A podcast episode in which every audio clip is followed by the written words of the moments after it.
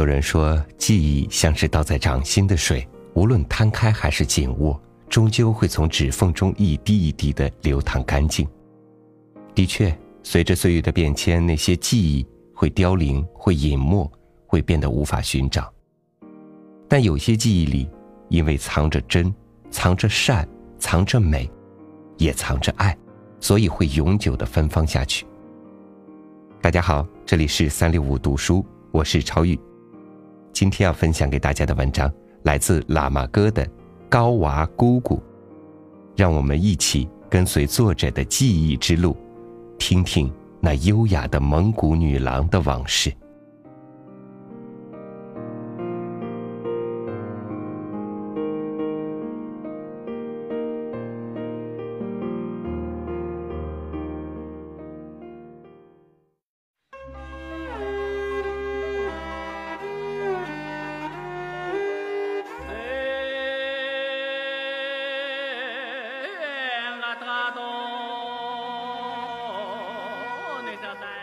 从腾格里草原来到图克草原的时候八岁，因为家庭的变故，我像一只离群所居的狼崽，叛逆而冷漠。我的恶作剧登峰造极，善良的人们嘴巴都惊讶的闭不上了。我给布赫大爷家的头羊上拴上炮竹，炸飞了一群羊，人们找了三天。我在青格里家的树上伪装成一只山羊。目不转睛地看着他家的苏利德，吓得青格里的奶奶念了三天平安经。当然，我竟然在爱干净的高娃姑姑的眼皮底下，把一只烂鞋扔进了他家的井里。我在人们的责难和训斥中，才能感觉自己的存在。那个冬日的黄昏，我赤脚路过高娃姑姑的毡包前。我居然被高娃姑姑一把拽进了怀里。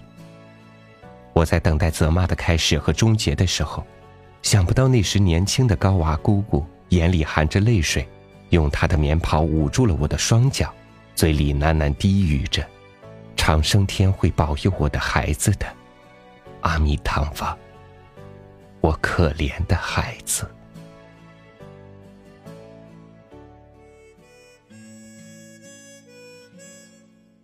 这是我和高娃姑姑的第一次接触，她美丽的背影从那时就深深的烙在我的心里。我们其实没有任何的亲戚关系，那是高娃姑姑大约三十多岁的样子，独居，在我家草原的旁边。我至今也不知道她有没有亲人。她有着一头乌黑的柔细的长发，现在想来。那些做广告的女人，即使用什么科技手段处理之后，也达不到高娃姑姑长发的柔美和效果。她的腰身永远是挺立着，她的肩膀总是优雅的端着的，即使身穿华丽的蒙古袍，头顶着昂贵的蒙古头带，也达不到她优雅而高贵的气质。她的高贵气质是从骨子里散发出来的，哪怕她仅仅是穿着褪了色的蒙古袍，她走路的姿势，永远像行走在空旷而奢华的宫殿之上。后来我在电视里看到英国女王的登基仪式，女王的从容也不过如此。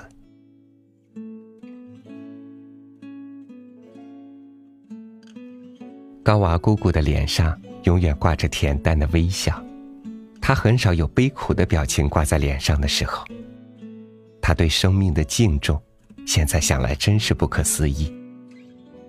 假如有前世，他一定是一位伟大的哲学家或者诗人。他没有当下所谓诗人的酸劲，也不像现在的所谓艺术家的作秀，他是真的敬重生命。我亲眼看见他在蜜蜂飞过眼前时那种专注的赞美。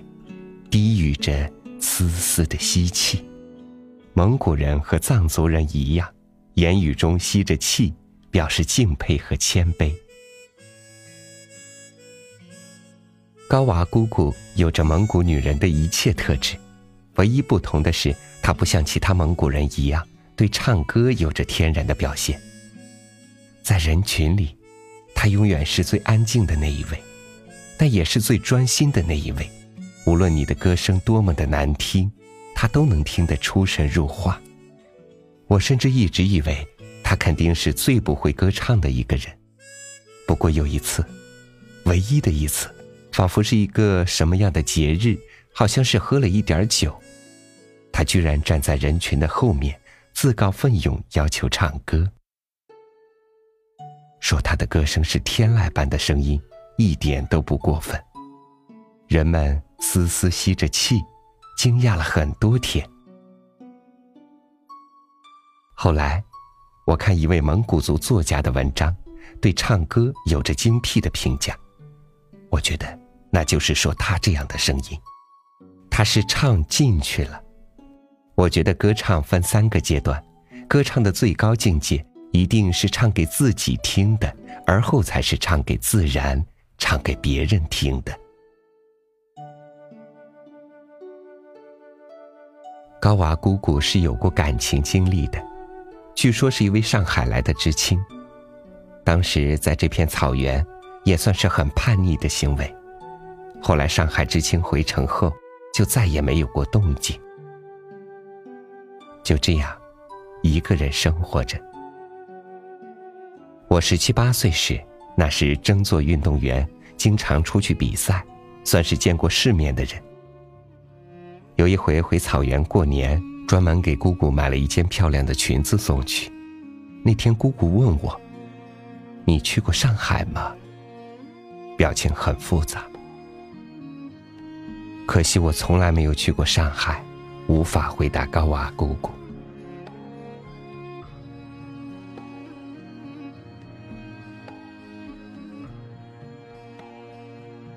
前几年回去，高娃姑姑还是一个人生活。按照蒙古女人的习俗，女人绝经后就把头发剃去。她已经没有了一头美丽的长发，但她的气质却依然那么高贵。腰有点驼，但她依然有着老女人的慈祥和从容。不过人们开始在背后叫她老姑子，听到这样的称谓，我多少有点伤感。我让老婆给她买了几件纯棉的内衣，她很高兴，没有推辞。去年年初，听草原上的人们来我这里说起，高娃姑姑病得厉害，已经被远房亲戚接走。那天我正在外面喝酒，大醉，大雪中回家迷路，亲人们找了我半夜。年底，高娃姑姑乳腺癌去世，终年六十二岁，一生为家。按照蒙古人的习俗，初一开始，只要在这片草原上生活的人们，不论你出身贫贱，不论男女老幼，每一户人家都会得到人们结伴而来的祝福，哪怕仅仅是在你的家里喝一碗浓香的奶茶，听一段悠长的长调，但是吉祥的祝福一定送到。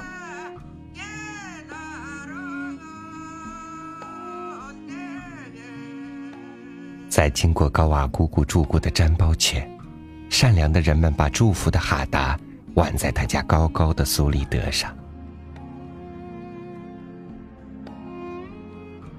我告诉儿子：“这是你的老姑家，在你这么大的时候，他用棉袍捂暖我的脚。”我儿子毫无表情的看着我，笑着，远远跑开了。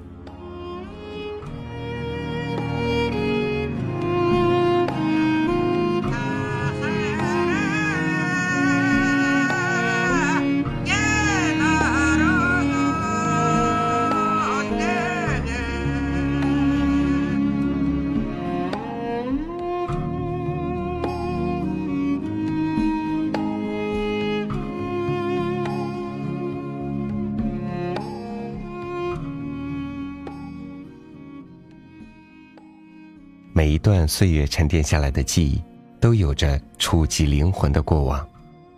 今天朝雨跟大家分享的是喇嘛哥的一篇回忆性散文《高娃姑姑》。这篇文章是不是也勾起了你对往事的一些回忆呢？如果你想看到这篇文章的文字版本，或者了解这一期节目的音乐内容，欢迎你关注我们的微信公众号“三六五读书 ”，DUS 三六五。以上就是今天超宇为您读的书，超宇明天会继续在电波的另一端守候着你。